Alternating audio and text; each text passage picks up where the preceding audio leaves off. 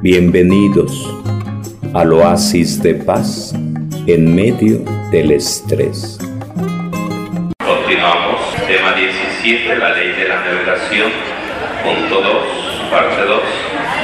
Tema 17, la ley de la navegación, parte 2.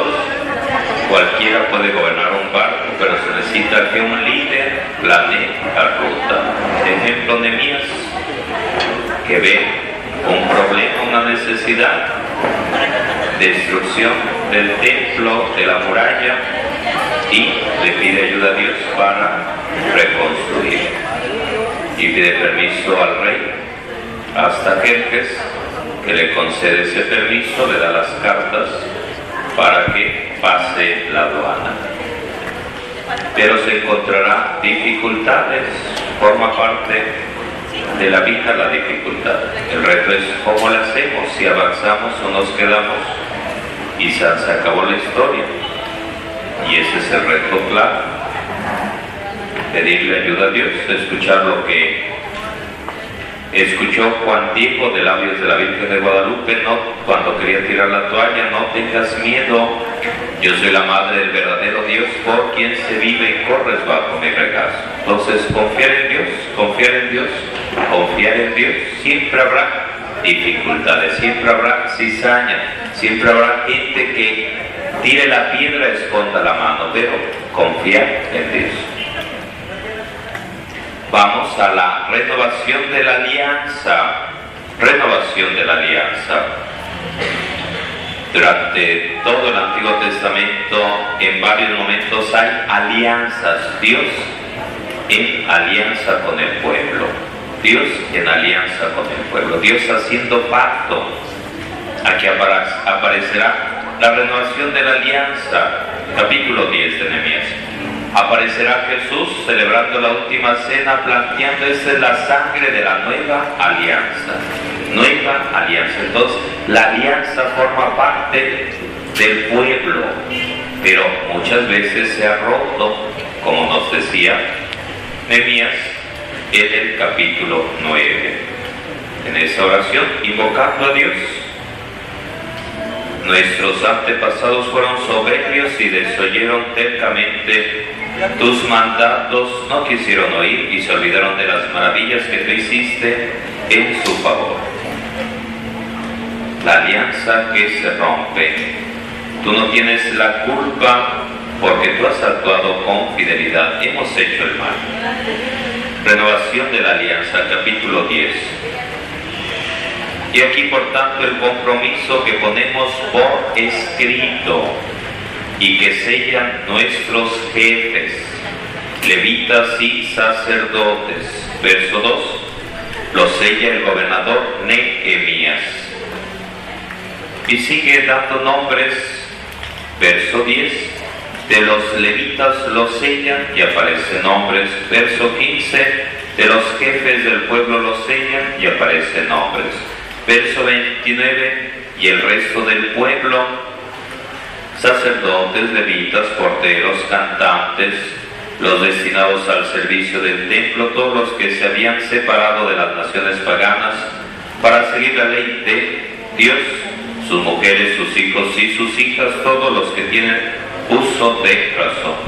Verso 33 nos imponemos, verso 33, nos imponemos la obligación de dar cada uno cuatro gramos de plata al año para el templo de nuestro Dios. Entonces, la alianza, el compromiso, dirá el pueblo de Israel, por ejemplo, en tiempos de Moisés, diciendo a Dios, nosotros seremos tu pueblo, tú serás nuestro Dios. Alianza, alianza, alianza. Verso 35.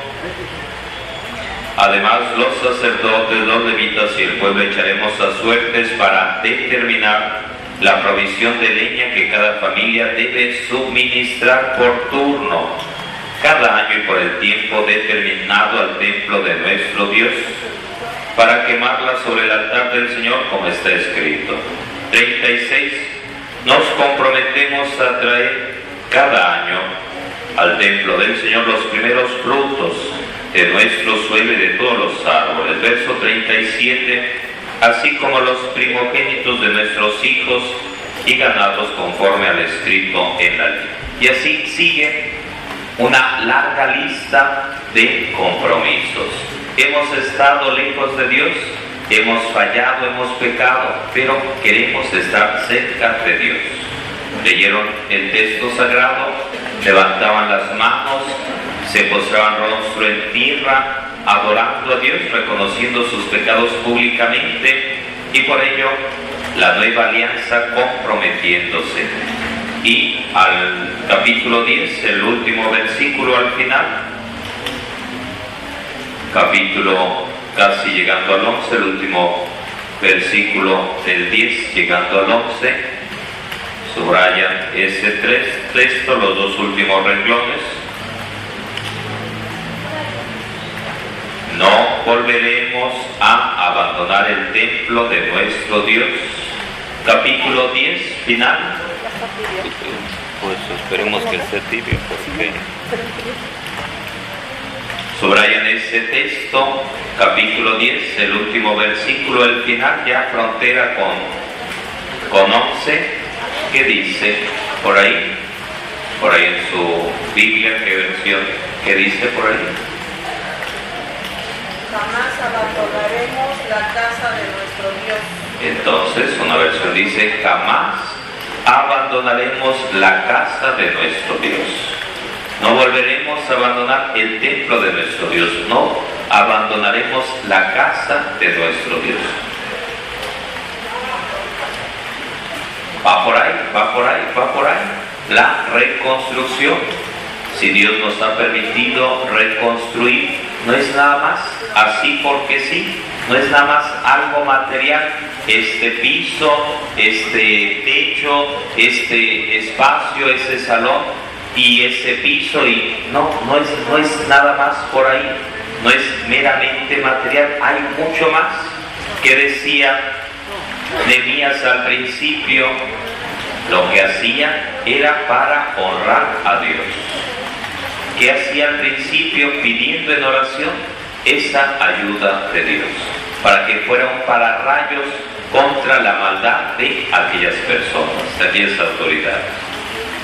Entonces, confiando en Dios, casa de Dios, buscando que la gente se acerque nuevamente a la casa de Dios, realizando ese pacto, renovando ese pacto, renovando esa alianza, comprometiéndose, diciendo, vamos a cooperar, vamos a ayudar, vamos a estar por ahí. Y dice, no volveremos a abandonar la casa de Dios. ¿Qué hace Juan Diego después de que por fin cumple su tarea? Estará ahí en la ermita, cuidando la imagen, barriendo, cuidando que esté todo limpio cuando las flores, cuando las velas, en la casa de Dios, en la casa de Dios. Entonces es algo que tendremos que pedir a Dios que nos dé ese amor a Dios para que no para anotan en su cuaderno, anotan en su cuaderno. Hay que acercarse a la casa de Dios, hay que acercarse a la casa de Dios con confianza, con frecuencia, hay que acercarse a la casa de Dios con confianza, con frecuencia. Hay que acercarse a la casa de Dios con confianza, con frecuencia. Llueve, truene, relampaguee, haga erupción el volcán. Hay que acercarse. Por ahí, en la mesa redonda, uno de los integrantes decía, pues al hablar de tirar la toalla o de dificultades, dice es que estaba lloviendo y como estaba lloviendo, pues mejor me quería quedar por allá viendo la tele, viendo las caricaturas, viendo la novela. Donde llueve, truene, relampaguee, haga erupción el volcán, hay que adquirir el buen hábito de acercarse con confianza, con frecuencia a la casa de Dios. Ese es el reto, tener convicción en lo que uno hace. Convicción. No cuando me nazca cuando me nazca, a veces uno dice, cuando me nazca, cuando me nazca de corazón, voy a ir así, ahora sí, a la casa de Dios. Entonces no es cuando te nazca, sino convicción, porque puede ser que nunca te nazca, en 100 años, en 60 años te nace una vez, y todos los demás, ¿qué pasó? Entonces no es cuánto te nazca, hay que tener convicción, a veces no le nace al papá ir a trabajar, a la mamá cocinar, lavar, pero hay una convicción, hay un amor, hay una entrega. Es lo que nos pide Jesús, es lo que nos pide Jesús. No volveremos a abandonar la casa de nuestro Dios. Bueno, cerramos un poquito, entre comillas, la Biblia para pasar al manual. Un poquito, entre comillas, cerramos la Biblia para pasar al manual. Seguimos con el tema 17, la ley de la navegación, parte 2.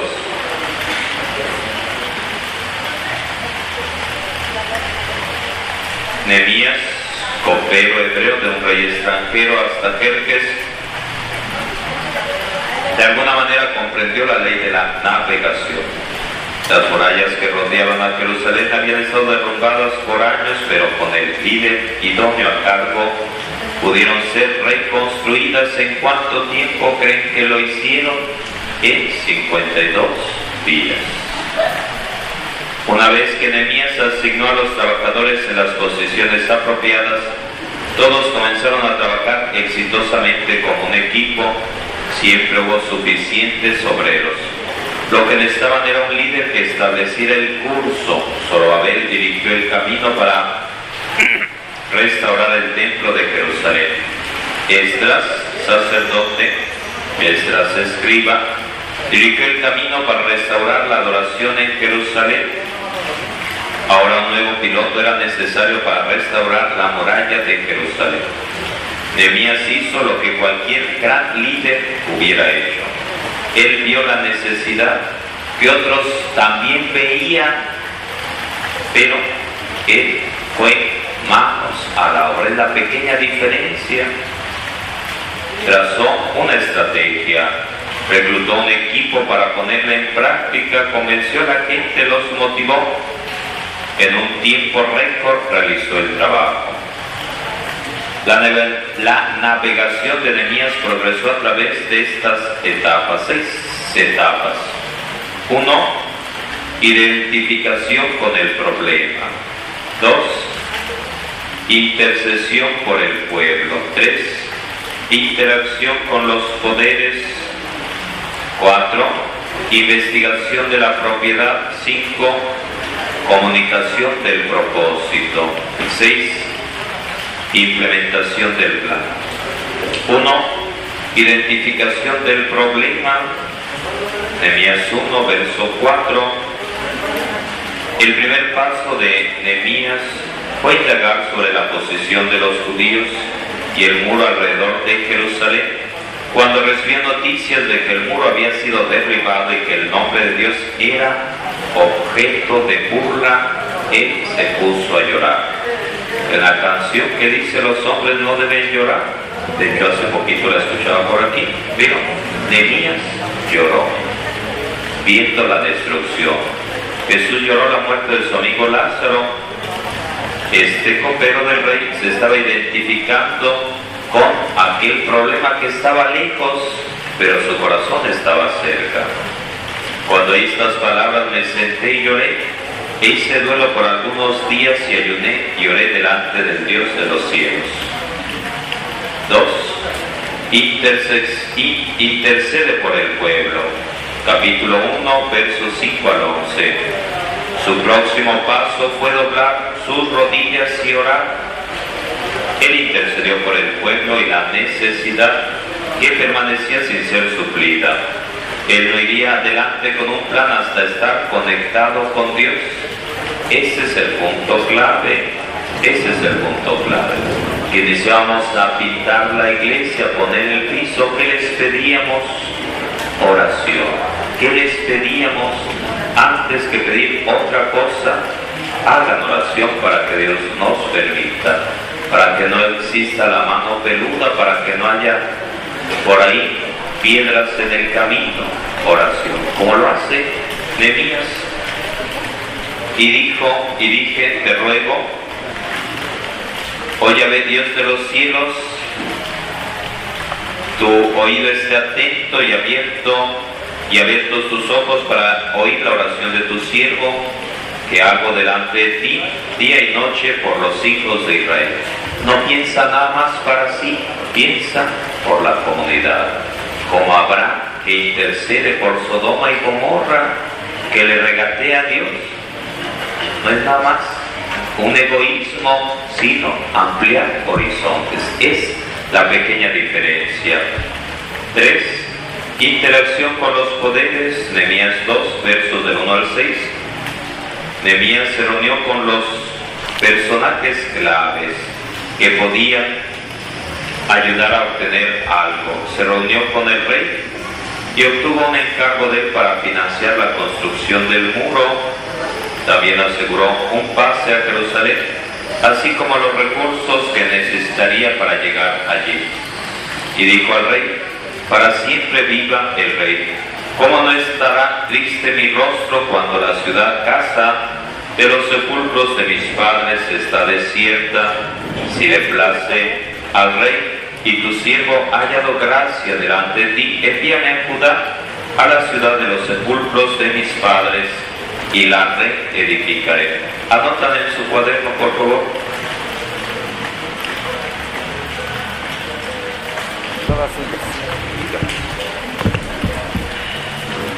Anotan en su cuaderno qué necesitas reedificar.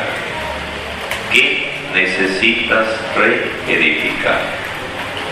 ¿Qué necesitas reedificar? Reedificar, reconstruir. ¿Qué necesitas reedificar? Entendiendo no únicamente en un plano material. Reedificar mi casa como entendía Francisco de Asís cuando escuchaba a Jesús que le decía, reconstruye mi iglesia, reconstruye mi casa, y él primeramente pensó en material, en moral, en levantar la barra, pero no es nada más material. Después le cayó el 20, que era reconstruir, reedificar la iglesia. Reedifica mi iglesia. Entonces tenemos que ver qué necesito reedificar, reconstruir en mi vida. 4. Investigación de la propiedad. Del capítulo 2, versos 11-16.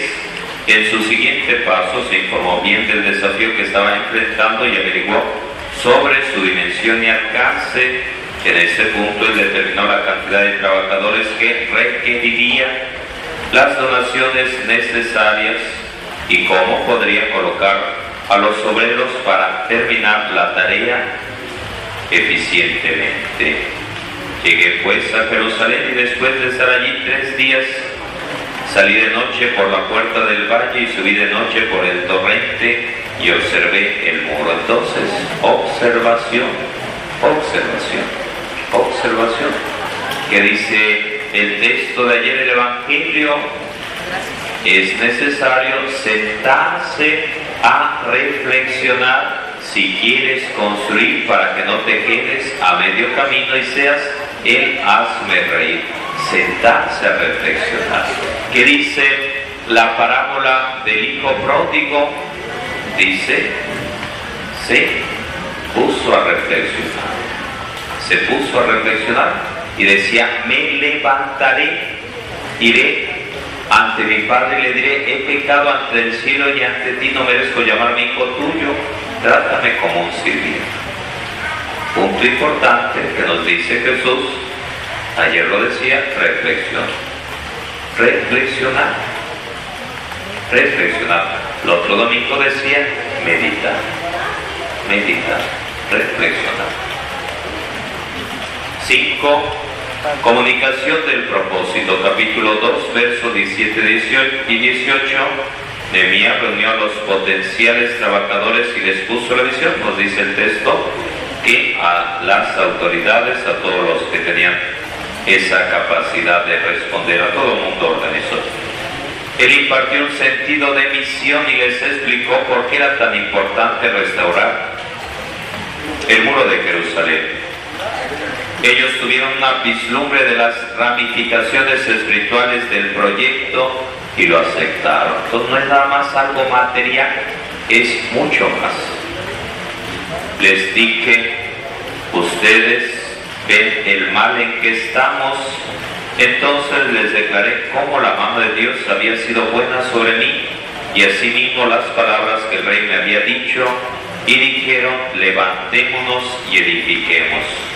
Manos a la obra se pusieron todos. 6. Implementación del plan del plan.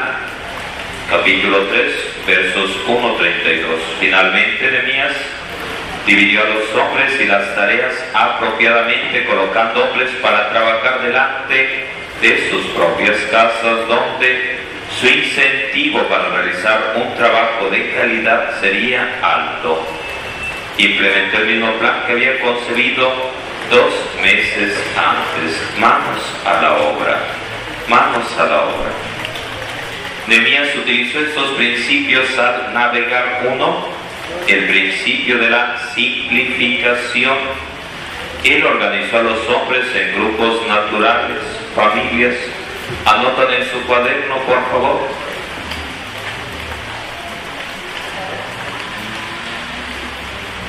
¿Complicas las cosas o las haces fáciles? Anotan en su cuaderno. ¿Complicas las cosas o las haces fáciles? ¿Complicas las cosas o las haces fáciles?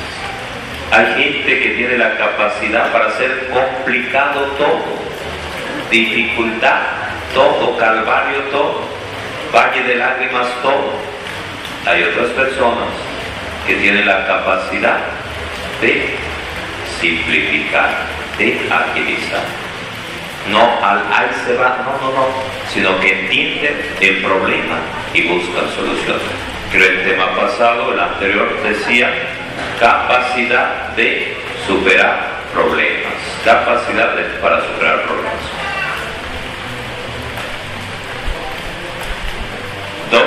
El principio de la participación, él se identificó y se fue a vivir con aquellos que estaban listos. Manos a la obra.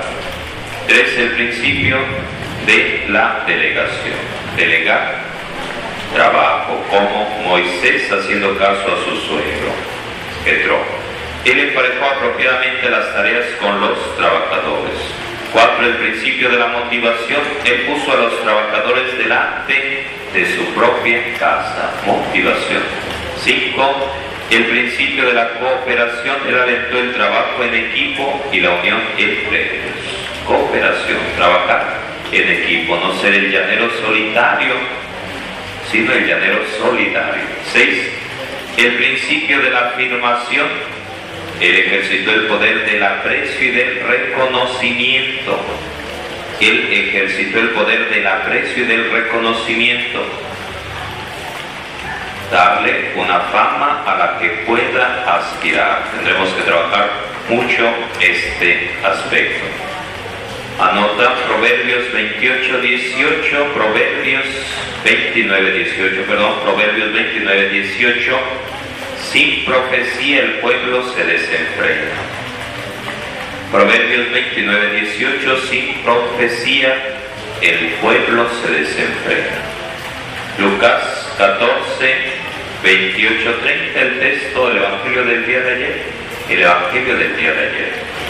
¿Quién de ustedes, queriendo edificar una torre, no se sienta primero y calcula los gastos a ver si tiene lo que necesita para acabarla, no sea que después que haya puesto el cimiento y no pueda acabarla, todos los que lo vean comiencen a hacer burla de él diciendo, este hombre comenzó a edificar y no pudo terminar.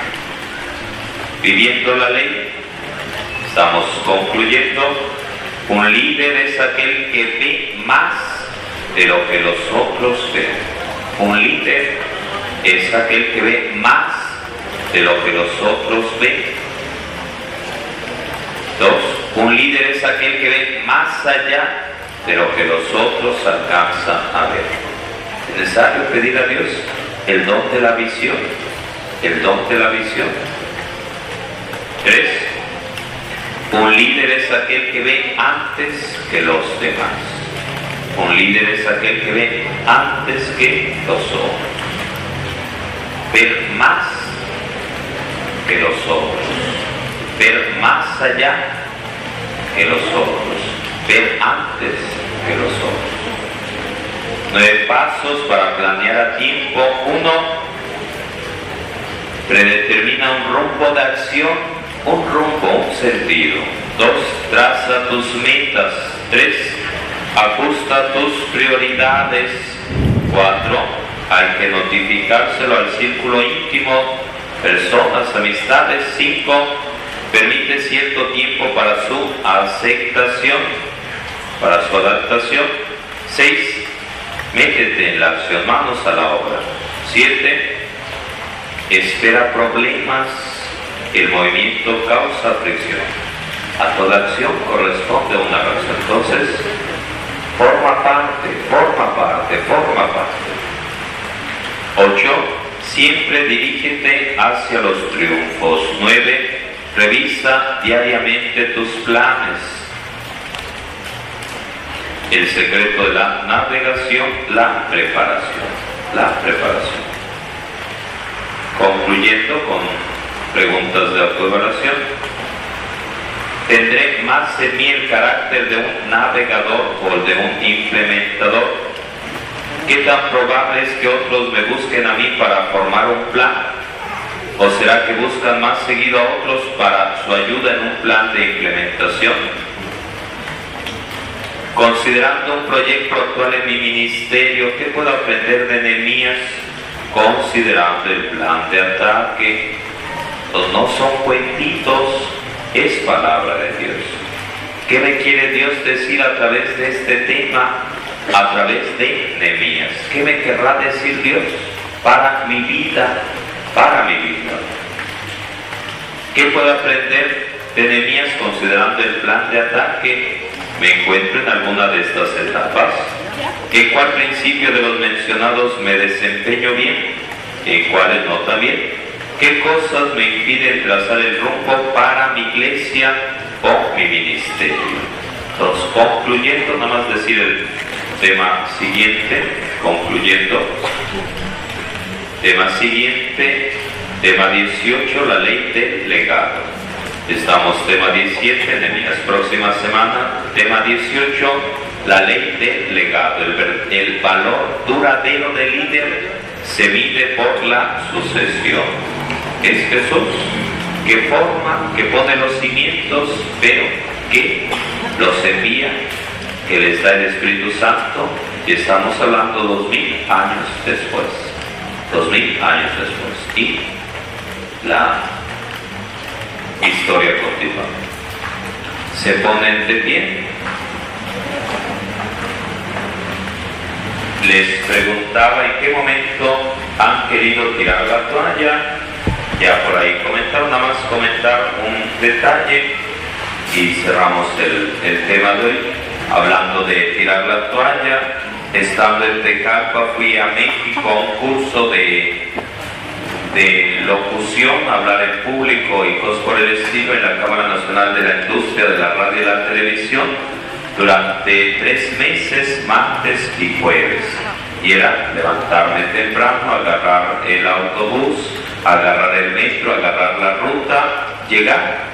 Y otra vez, metro, ruta, autobús y llegar y resulta que había un muertito y que había una celebración y que había confesión y que había esto y que había lo otro y además los jueves sí al programa de radio al centro de Cuernavaca y otra vez y una semana y otra semana y otra semana y va pesando el camino y uno dice ¿para qué me meto en Honduras si tengo mucho trabajo aquí en la parroquia? ¿para qué me meto en Honduras? Es ahí donde uno piensa tirar la toalla, tapas de la vida. Pero uno le pide esa ayuda a Dios y da uno ese paso. Y uno va descubriendo que, como decía el texto sagrado de Nehemías, que sí se puede, que sí se puede, pero podemos quedarnos a medio camino, a medio gas. Así que lo que hayan dejado a medias y pueden retomarlo, a seguirle. Implica sacrificio, implica trabajo, por supuesto, por supuesto, por supuesto, pero a la larga vale la pena.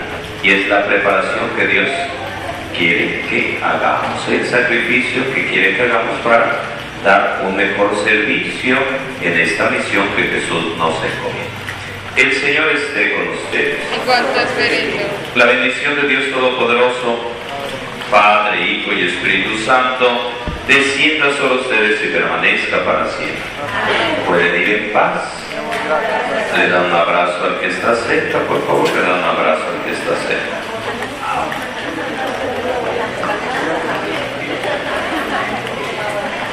Y las sillas a amontonarlas, hacerlas a un lado por lo menos.